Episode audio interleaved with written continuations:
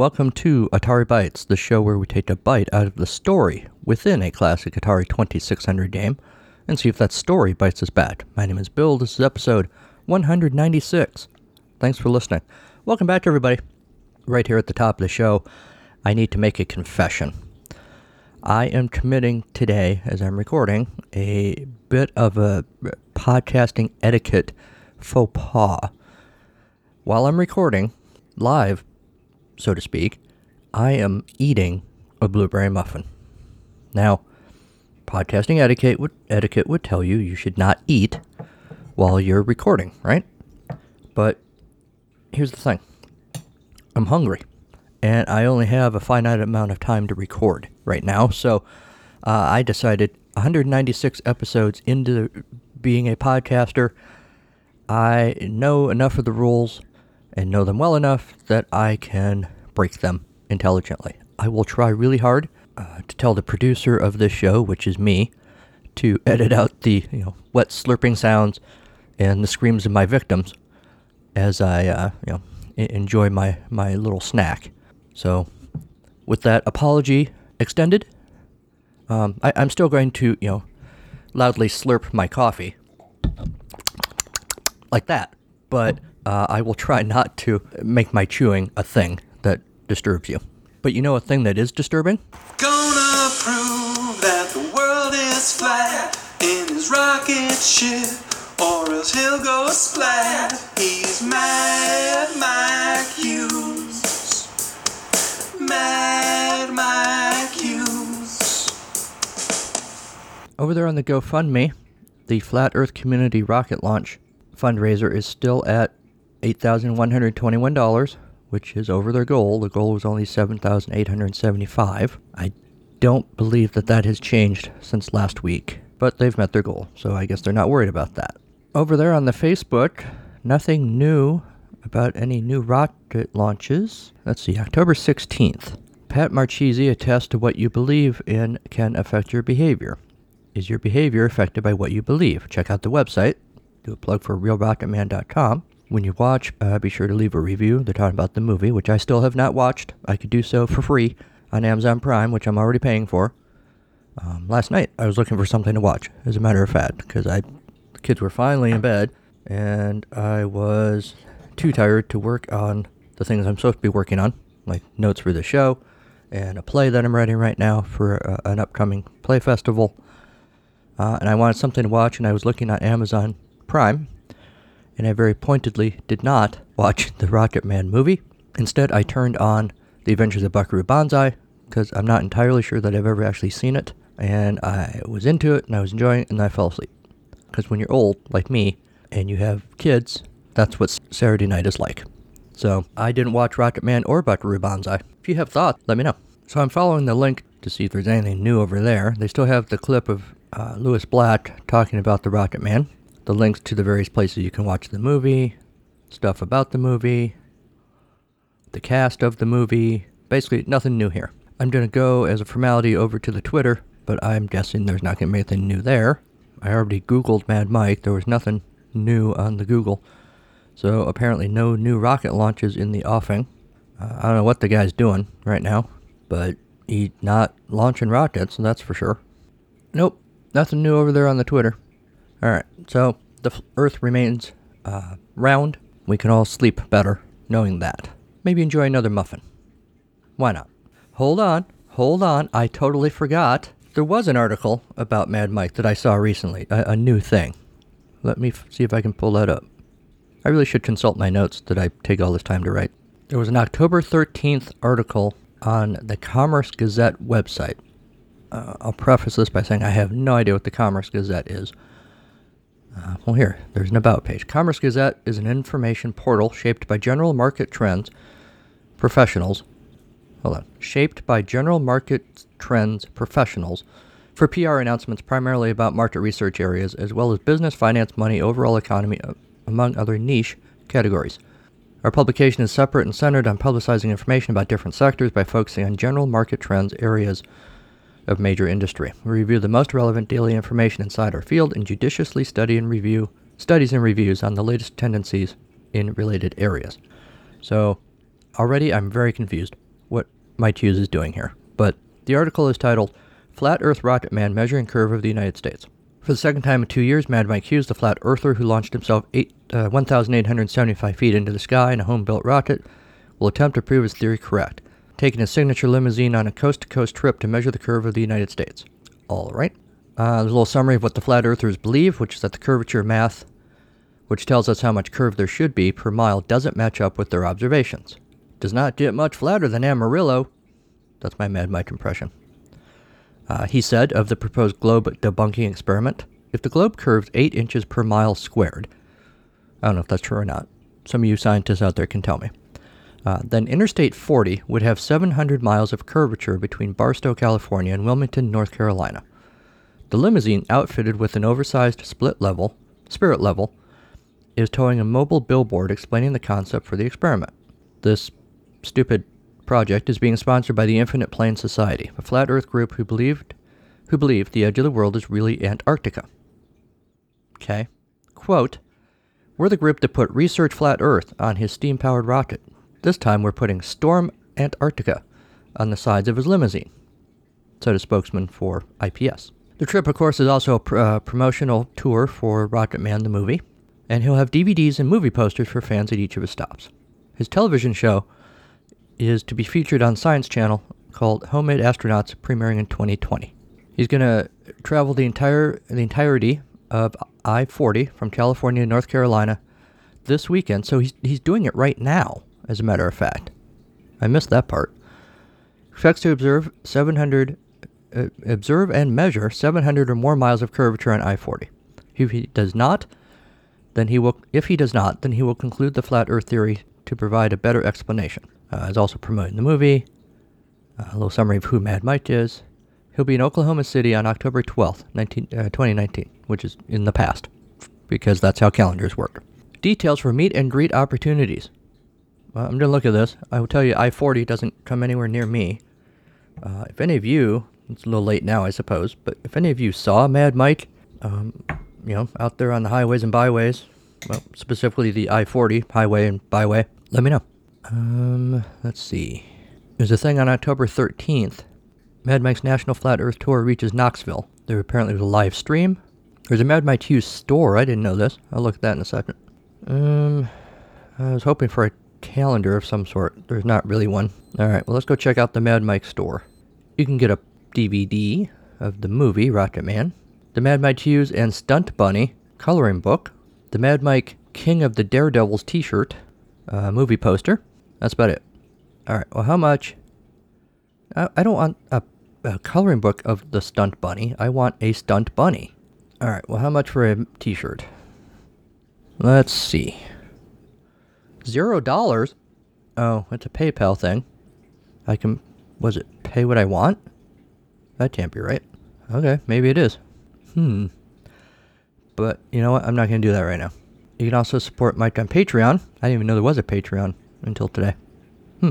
No tiers, it doesn't look like, meaning no, uh, you know, bonuses for donating.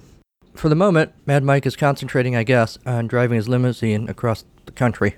Because, of course, if you look out your window and it's snowing, that must mean climate change is a hoax. And if you look out the window and you can't see the curvature of the Earth, that must mean there isn't one. Because that's how science works. That's not really how science works. All right. With that encouraging note, let's move on. Gonna prove that the world is flat in his rocket ship, or else he'll go splat. He's Mad Mike Hughes.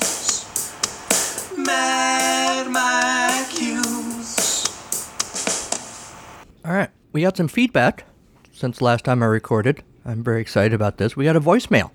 We don't get a lot of voicemails, but uh, we got one this time from Kim, who I think is called before. If you want to be like Kim, and after you hear me, after you hear him uh, give me a verbal tongue lashing, you're going to want to be like Kim and, and jump on that bandwagon. And you can. All you have to do is call 563 265 1978. At least I'm pretty sure that's what you have to call. Uh, hold on. Yes, 563 265 1978. And leave a message. and I will probably play it on the show. Like Kim's message, for example. Give a listen. Hey, Bill. Yeah, this is Kim. Uh, I just listened to your Journey Escape episode, and I, I realized you mentioned that for some reason the pop culture section of the uh, Journey article didn't mention that it had been turned into a video game. Uh, but I was expecting you to say, yeah, and then I was expecting you to say, but I did edit it. And you didn't say that, so either you did it and, and you didn't mention it, which would be too bad, or you didn't do it, which would be even worse. So I think now you know what you have to do. And that's all I have to say. Bye. So basically, Kim is suggesting that I have shirked my duty as a human being or as a podcaster, the two of which are not necessarily, you know, mutually exclusive. I'll be honest, I had to listen to this message a couple of times to figure out exactly what he was saying, but I think what he's uh, suggesting is that when I was talking about Journey Escape and I referenced the Wikipedia article about the band Journey, I think I noticed that it didn't seem like they mentioned that this game, this Atari game, based on the Escape album cover, was mentioned. Um, and I thought that was odd. So I went back and looked after I heard Kim's message, and they do make sort of an oblique reference to Journey, you know, as a thing being sort of branched out to different things like uh, film, TV, Broadway, uh, and sort of a general in video games. Like the music was in, has been included in video games, but they don't call out or reference Journey Escape specifically. And I think Kim is suggesting, well, hell, Bill, why don't you go put that in there? Um, and granted, I, I have the ability, anybody has the ability, that's how Wikipedia works, right? You can become an editor if you want, anybody can, um, which is both the great thing about Wikipedia and the horrible, frightening thing about Wikipedia.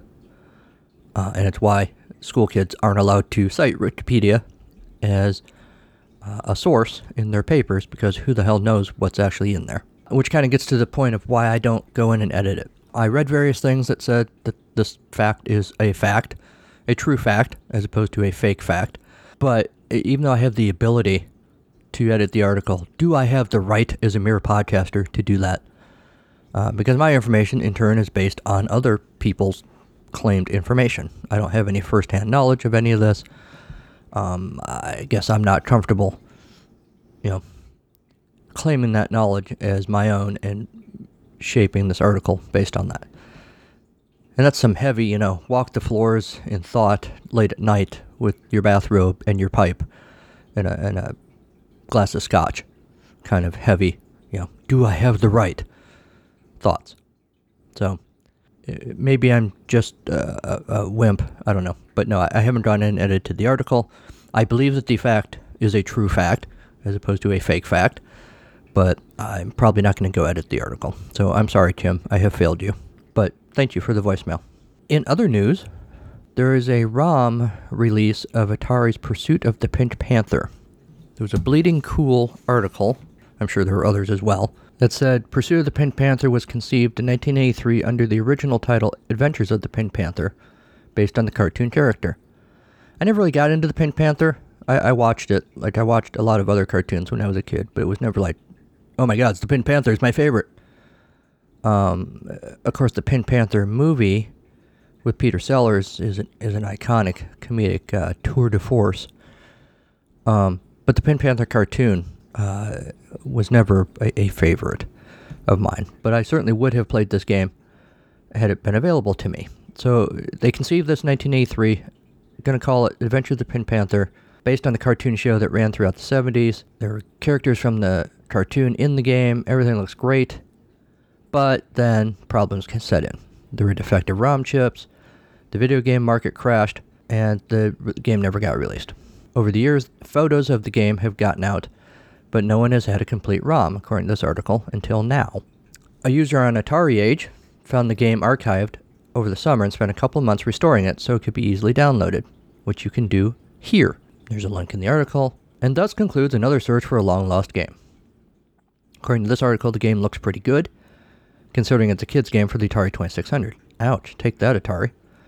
The ROM isn't that big to download, so if you want to try it out totally free before someone comes along with some weird request for them to take it down, we suggest you do so quickly. I have not done this. If anyone has, please let me know and uh, tell me what you thought of it because I would be intrigued to know. Like I said, I totally would have played that game if it, had been available as a kid. Oh, I need to watch that. As I was scrolling here through this article, my it scrolled over to another article I meant to read from the AV Club. It's not really fall until you watch Conan and Mr. T go apple picking. It's a link to a 20 year old clip of Conan O'Brien and Mr. T picking apples. Anyway, that has nothing to do with the Pink Panther. So go check that out if you still can. I didn't even go look to see if it's still there. And if you have, like I said, uh, let me know. All right, let's move on to this week's game. This week's game is Revenge of the Beefsteak Tomatoes from Fox Video Games, 1983, coincidentally. This is a 1983 game that did come out. Um, this is my, oh, I guess I should have said the top show, this is my spooky Halloween episode. Because as you're hearing this, uh, it's a few days until Halloween. I have not decided what I'm going to be for Halloween at this point. I think I'm probably going to go with my usual costume, which is a tired uh, dude in his late 40s. Revenge of the Beefsteak Tomatoes, 20th Century Fox, Games of the Century, trademark, uh, has on the cover of the manual, and I think, yeah, and on the cartridge too, a tomato with the head of a bull, and, you know, and the, the horns and the, and the ring through his nose. That's a little disturbing. I'm not going to look at a BLT sandwich uh, the same anymore after this. To set it up, uh, we're using the joystick for this one. Tilt the joystick in any direction and maneuver your all-purpose tomato sprayer around the screen. The joystick button is used to capture and release bricks, and also destroy tomatoes and tomato plants. Are you confused? Well, keep listening, I will explain all of that. Your objective is to trap the tomato plants at the bottom of the screen by building three walls above them. At the same time, you must avoid or shoot down all flying tomatoes, dodge tomato bombs, and stop the brick eaters. Your score is displayed at the top of the screen. In the bottom left hand corner, red bars show the number of tomato sprayers remaining. Note, if the left difficulty switch is in the B position, there will always be three bars remaining. That's right, baby, you get infinite sprayer lives. Your job is to build three walls above the tomato plants. The walls are built by capturing colored bricks and then dropping them into place. Oh man, you know what? I could use some walls around my tomatoes. Every year we plant a garden at my house, and then every year we do almost nothing to take care of it. And then every year at the harvest time, we groan and moan about how we didn't get much of a harvest. But we do use those tomato cage things, which, shocker, doesn't really keep the uh, chipmunks and the squirrels and whatnot out of the tomatoes. I did get some corn. I plant I plant corn every year, and I never get any. But I did get a few ears off the uh, corn stalks this year before the uh, animals got to it. So I was pretty excited about that. Anyway, this has been Farmer Bill Corner. Back to your regularly scheduled program. To capture a brick, you must shoot it once with your all purpose tomato sprayer as the brick moves across the top of the screen. A beep will sound when you hit a brick. If you succeed in capturing it, your sprayer will turn the color of that brick. The brick may now be placed in a wall by aiming the tomato sprayer toward the desired position in the wall and then pressing the joystick fire button once. Only green bricks may be placed in the bottom wall, only pink bricks in the middle wall, and only gold bricks in the top wall.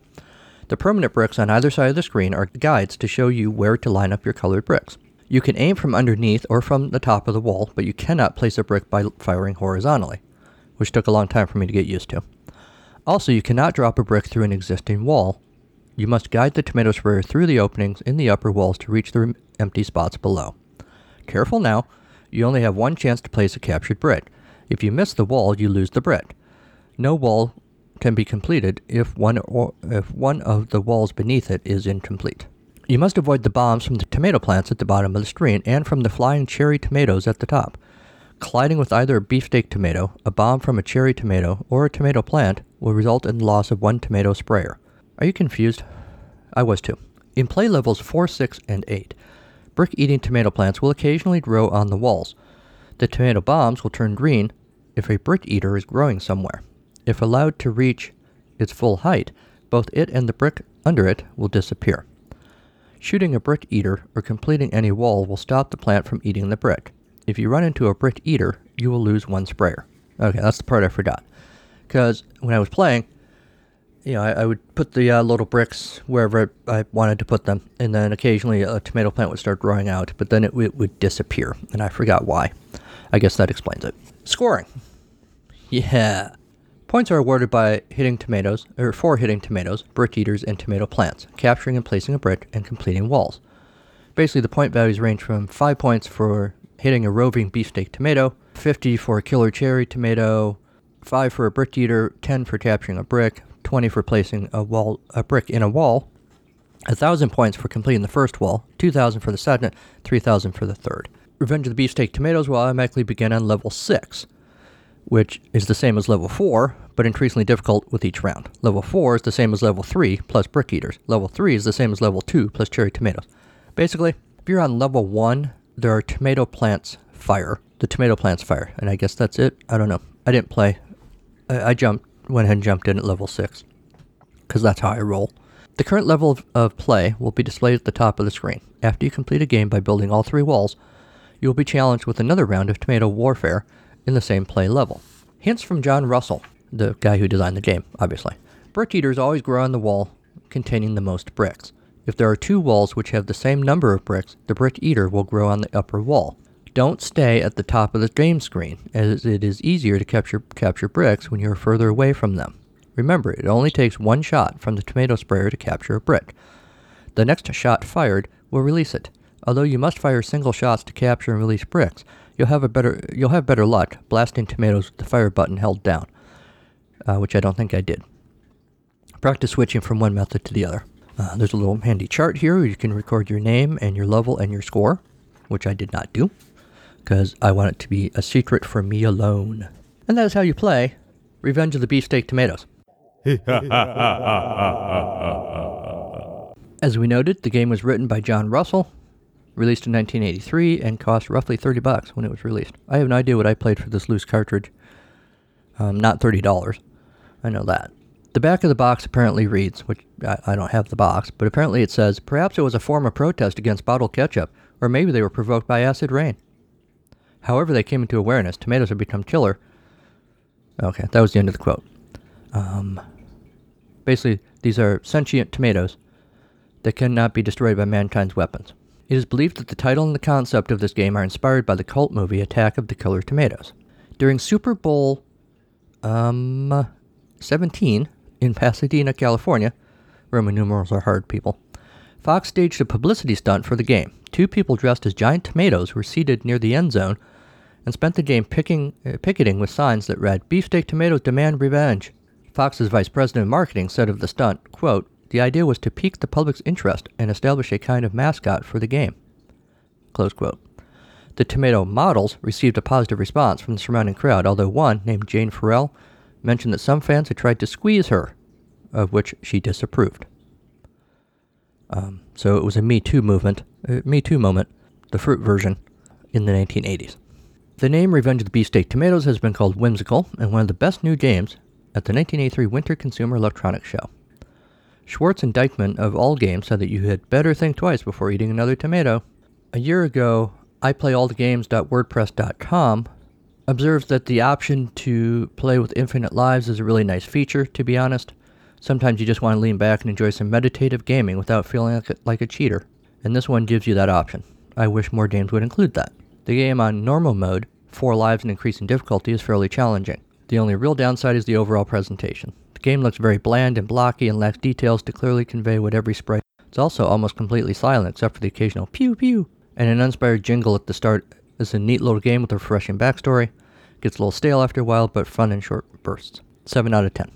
Woodgrain Wonderland asks if we remember those old, old Imagic ads in comic and video game magazines featuring some frazzled looking nerdy guy commenting how such and such a game has turned the bright young fellow into a vegetable, which this writer observes is kind of how he feels after playing Revenge of the Beefsteak Tomatoes. I started playing on Sunday, here it is Wednesday, and I'm still playing this ridiculous thing and only starting to write a review. In between, I've been sort of resentful every time I've had to stop playing and engage with the real world. The game is not pretty, limited sounds, which reminds him of an old Simon electronic game, and so did the graphics, come to think of it. But the gameplay is unique and certainly challenging, though not in the same way as most video games. The challenge is more in the completion of the task than the standard classic video game where you attempt to get the most points before losing your 3 to 5 lives. Just when you think you've mastered the basic mechanics of the game, out come the brick eating tomato plants that will destroy a brick if you don't shoot them fast. It's a crazy game that would be nigh unto impossible if the control was not so astoundingly smooth. Probably in the top 10 of VCS games in terms of control responsiveness, at least on the joystick side. The action button tends to double shoot a little too easily, causing you to lose your brick if your spray tan is pointed at the top of the screen.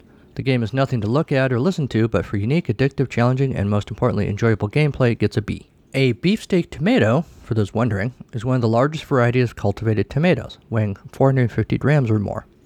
Most are pink or red with numerous small seed compartments distributed throughout the fruit, sometimes displaying pronounced ribbing similar to ancient pre Columbian tomato cultivars. It's great for salsa, fresh sauces, dips.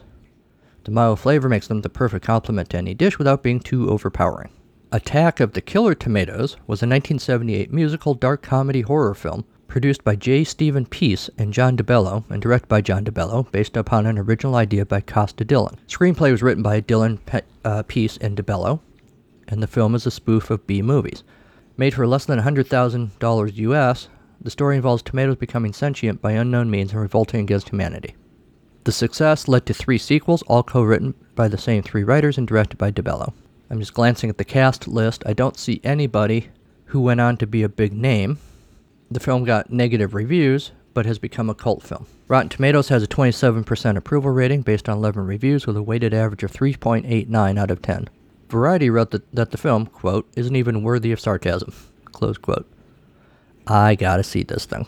I didn't look too much at this, but the 1988 sequel was Return of the Killer Tomatoes. In 1990, there was Killer Tomato Strike Back. And at some point in there, there was also an Attack of the Killer Tomatoes TV series.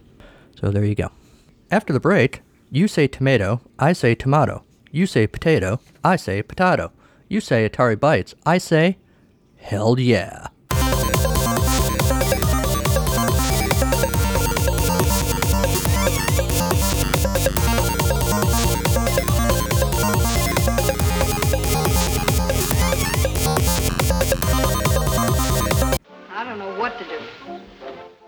I don't either. The word is either. All right. The word is either. No use squabbling. That'll get neither of us any place. The word is neither.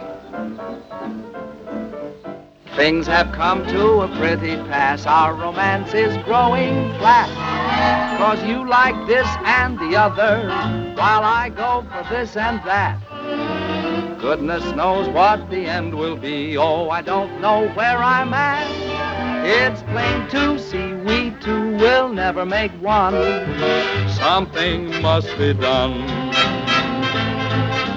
You say either, and I say either. You say neither, and I say neither. Either, either, neither, neither. Let's call the whole thing off. Like potato, and I like potato. You like tomato, and I like tomato. Potato, potato, tomato, tomato. Oh, let's call the whole thing off. But oh, if we call the whole thing off, then we must part. And oh, if we ever part, then that might break my heart. Alright, let's play some Revenge of the Beefsteak Tomatoes.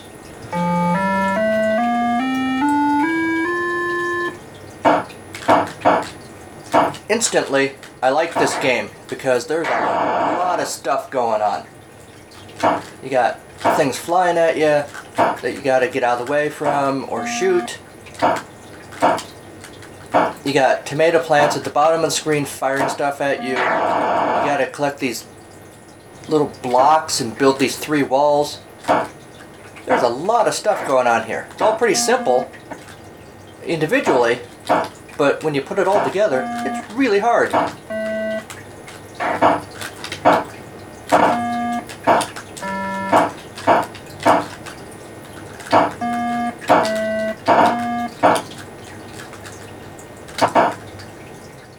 I don't.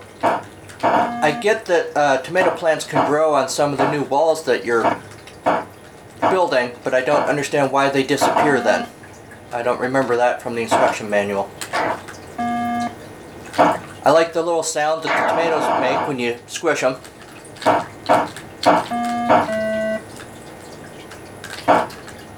It's curious that you that you don't have a finite number of lives. This game pretty much just goes on forever. until you complete your task. I don't know what the thing is there. Maybe it's some sort of. We don't want to call anyone a loser. Although back in the 80s, uh, no one had problems calling kids who lost losers. That's more of a 2000s invention.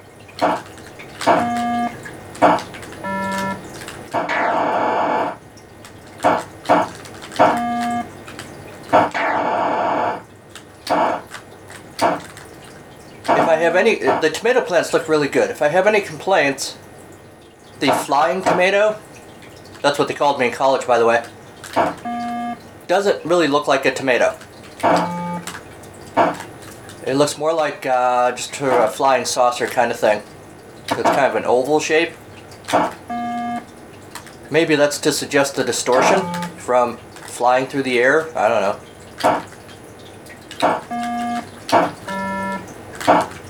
I don't know how long I'm going to go with this field report. Like I said, there's not a finite number of lives, so this game potentially won't end until I stop it. I'm just having fun playing this game. Like I I really like this. Spoiler.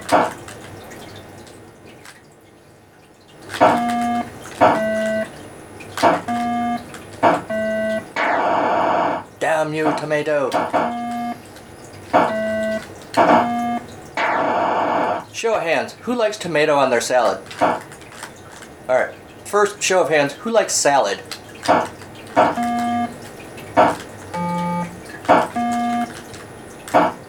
I do. Except when they put those stupid deviled eggs in it. That's gross.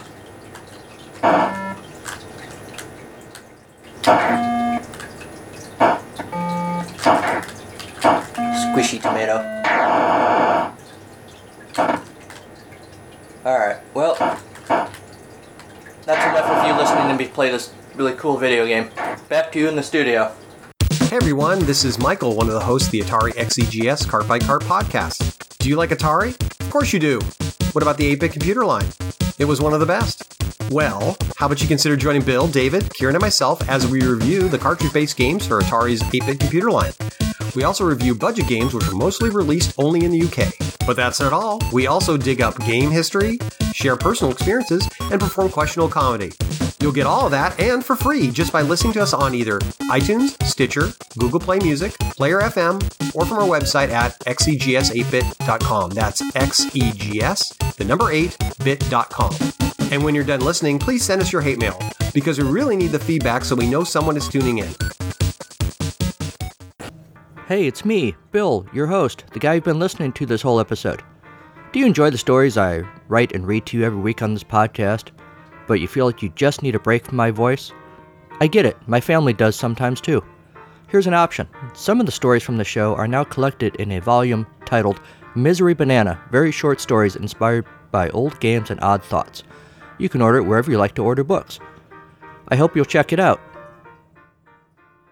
Thanks.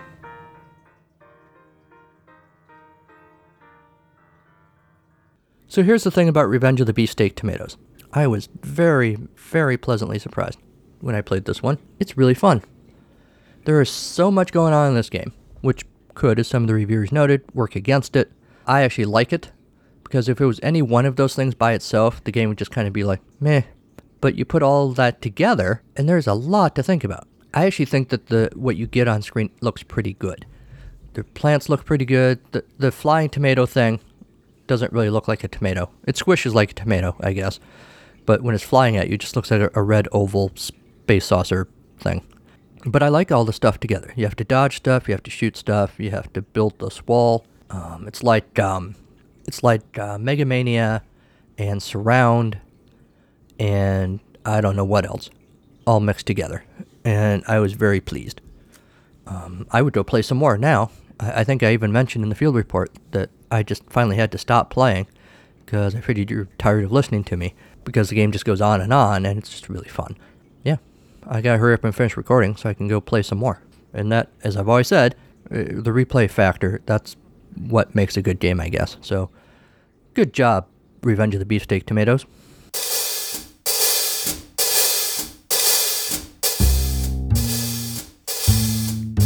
It's story time on Atari Bytes. Yes, it's story, story, story, story time with Bill. This week's story is titled Tomato Puree. Watkins sat quietly, listening to the pounding in his head. Wham, wham, wham. He felt sickly hot. The very existence of light melted his eyeballs. I will never drink again, he muttered, wincing at the effort and the noise.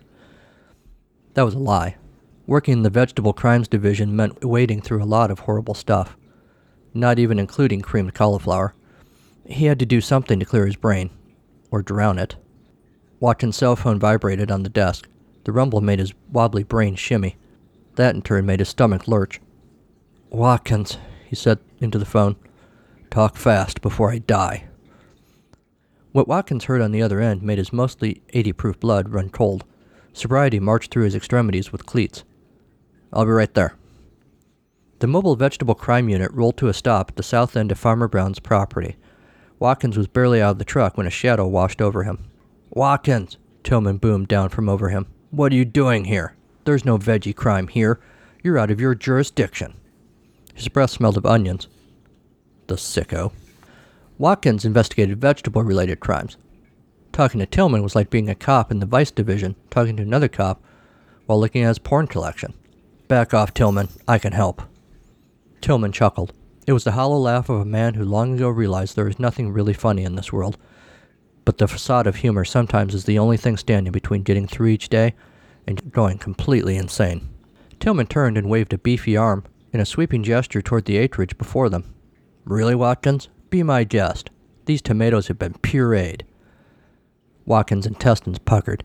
Row after row of tomato plants were decimated, ripe red, heirloom tomatoes reduced to a cheap horror show, red blood sludge. It was worse than he'd expected. Watkins barfed. A lot. Loud, wet, dry heaves floated on rivers of bile. When he was finished, he wiped his chin with a wrinkled discount store suit coat sleeve. Like I said, Tillman said, get out of here. Tomatoes are fruit, not veggies. You know that. Besides, he made a face. Clearly you're not up for it. Watkins stood on wobbly knees. No, he said. This time, it's personal.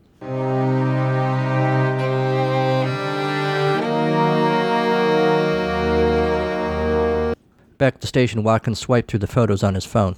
The car he bought after he made lieutenant. Seashells from the trip to the ocean. Poops that looked like dolphins. As he scrolled, his thumb hovered over his favorite photo. This one had two of the firmest, roundest, most gorgeous tomatoes he'd ever seen. Also his girlfriend Gina. The photo was from that day Watkins, Gina, and the newly harvested tomatoes spent the day at the beach. The humans frolicking in the surf, the tomatoes ripening in the sun. The capper for the day was a visit to the comedy club where they heckled that hack Potomac tomato. The tomatoes especially loved that. Tomatoes originated in Peru, so Watkins, Gina, and tom- tomatoes enjoyed that day a Peruvian meal. The lomo saltado was excellent. But then the solterito, a Peruvian salad, showed up, and their salad got tossed. Maybe the tomatoes were too ripe. Maybe the chilies were too spicy or the cheese not spicy enough. Maybe it was because the chef was Swedish and unaccustomed to South American cuisine. He was certainly flustered and speaking incoherently. Whatever it was, that salad tossed the room like like something Peruvian that tosses other things. Beans and cheese smeared the walls as the salad, salad pinwheeled across the room. The tomatoes were sliced and diced.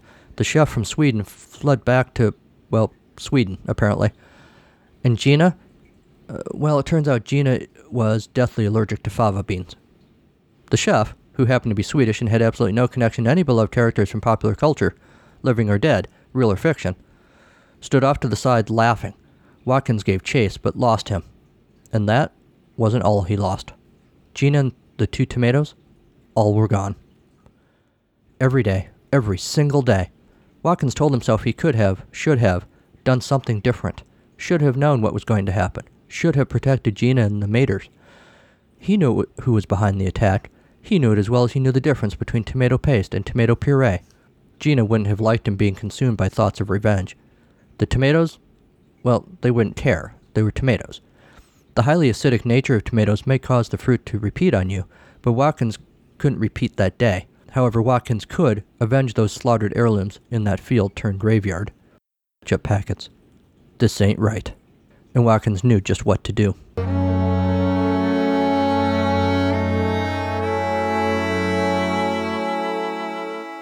The wriggling nest was a hot spot in a cold, hostile part of town. Not a bright spot. Tomato Seedy nightclub hosted thousands of young people and twice as many worms every single week.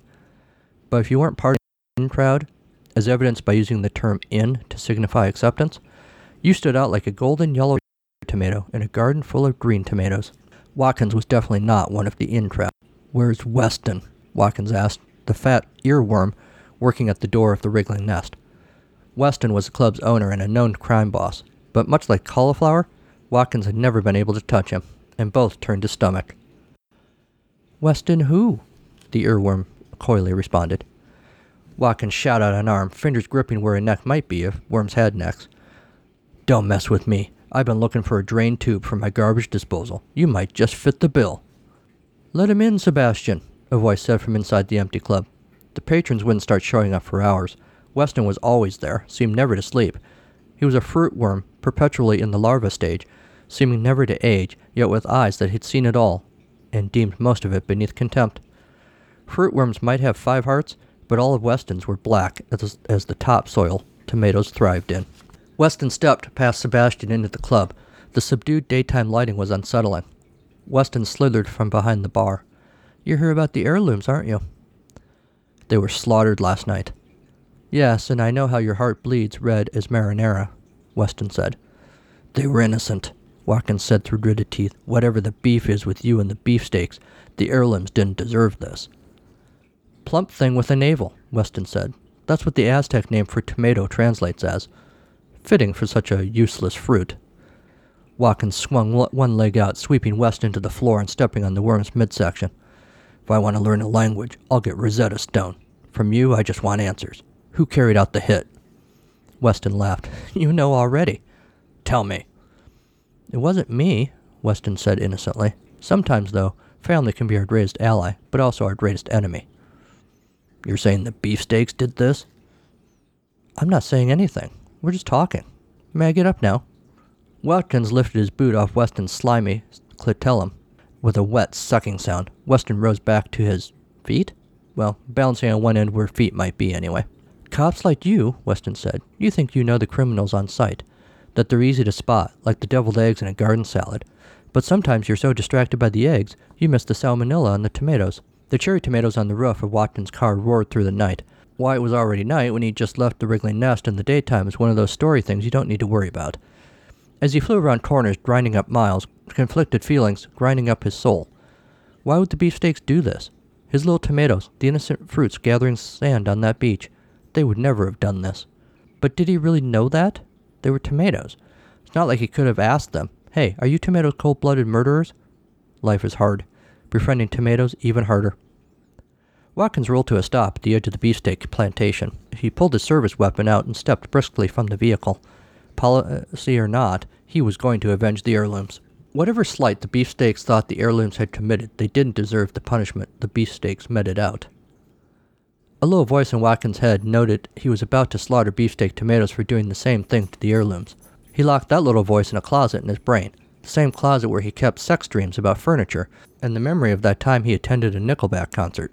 Watkins stepped over an irrigation ditch, gun at the ready, but the cry of anguish that poured forth fertilized the dark patches of his soul. No doubt more cynicism, cynicism and hopelessness would grow in those areas when he thought about this day forevermore. Damn you! Watkins groaned. Damn you all to hell!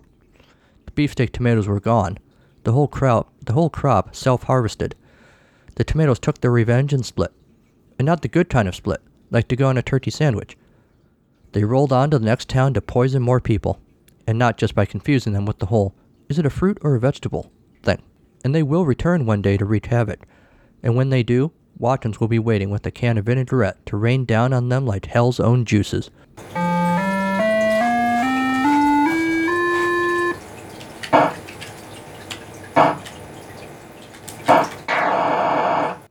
And that's our show. Thanks to Kevin MacLeod at Incompetech.com for Creative Commons use of his songs, Reformat, Take a Chance, and Pinball Spring. Thanks to Mike Mann for the Mad Mike Hughes theme. Thanks to Sean Courtney for the Storytime theme. You can find Atari Bytes on many podcatchers, but make sure you serve up a tasty garden variety review salad over there on Apple Podcasts so that the seed of your review can grow into a mighty tomato plant of delicious listenership. Email the show at Atari Bytes. I'm walking from away from that weird sentence quickly. Email the show at 2016 at gmail.com. Like the show on our Facebook page. Follow the show on Twitter at Atari Bytes. Or follow me personally at Carnival of Glee. Also, look us up on Instagram. And as I mentioned earlier, you can leave a voicemail 563 265 1978. Check out the new website, which isn't so new anymore www.carnivalofgleecreations.com. What will you find over there? Well, you'll find a page all about the Atari Bytes podcast, information about the show, links to episodes, social media, links to the Patreon, all sorts of things. You can also find out about It's a Podcast, Charlie Brown, my other show, which is a monthly exploration of all things related to the Peanuts comic strip and TV shows and movies and merchandise and people who made the show and people who've been involved with the show. We've had playwrights and actors and authors and um, all sorts of people have wandered over there to talk about one of the world's favorite things, Snoopy and all his friends. Go check that out. Tell your Snoopy loving friends to check it out. On the podcast, or rather on the website, you'll also find information about books that I've written, including Misery Banana, very short stories inspired by old games and odd thoughts, and In the Saint Nick of Time, which is a novel, uh, an experiment, if you will, because I wrote a Santa Claus story, but for adults. So uh, you might consider picking that up.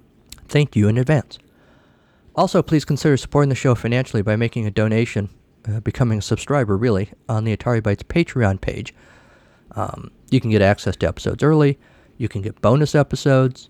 You can get the um, delicious uh, tomato-esque joy of helping out uh, a podcaster. Um, tomatoes ain't cheap, folks. Um, so any help you can provide for me to keep keep myself, any help you can provide to keep stuffing me full of delicious and healthy tomatoes is greatly appreciated. Um, the AB underscore store on Zazzle.com is still there. Uh, there are go play some old games they've missed you, uh, shirts and mugs. I am. I thought I was going to get it done this year. I'm still hoping to, but at some point I will be revamping the store with new stuff. I will let you know, of course, when that happens. Shout out to my patrons, Michael Tyler and Jose Gazeta. Thank you, as always, for sticking there. But those guys get lonely over there, so if you guys want to join the team over there on the Patreon, please do. Links to all of this stuff in the show notes. Next time on Atari Bytes, Tank Plus.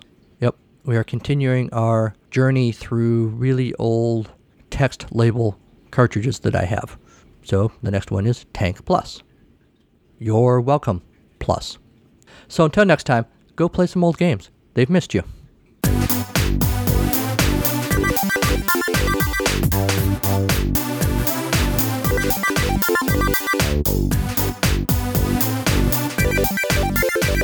Thank you.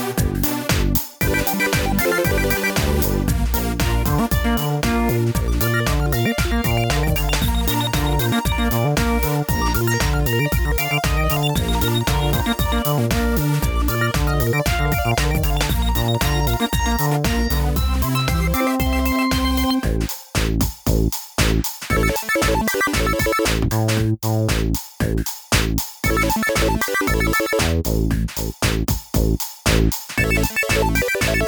あ。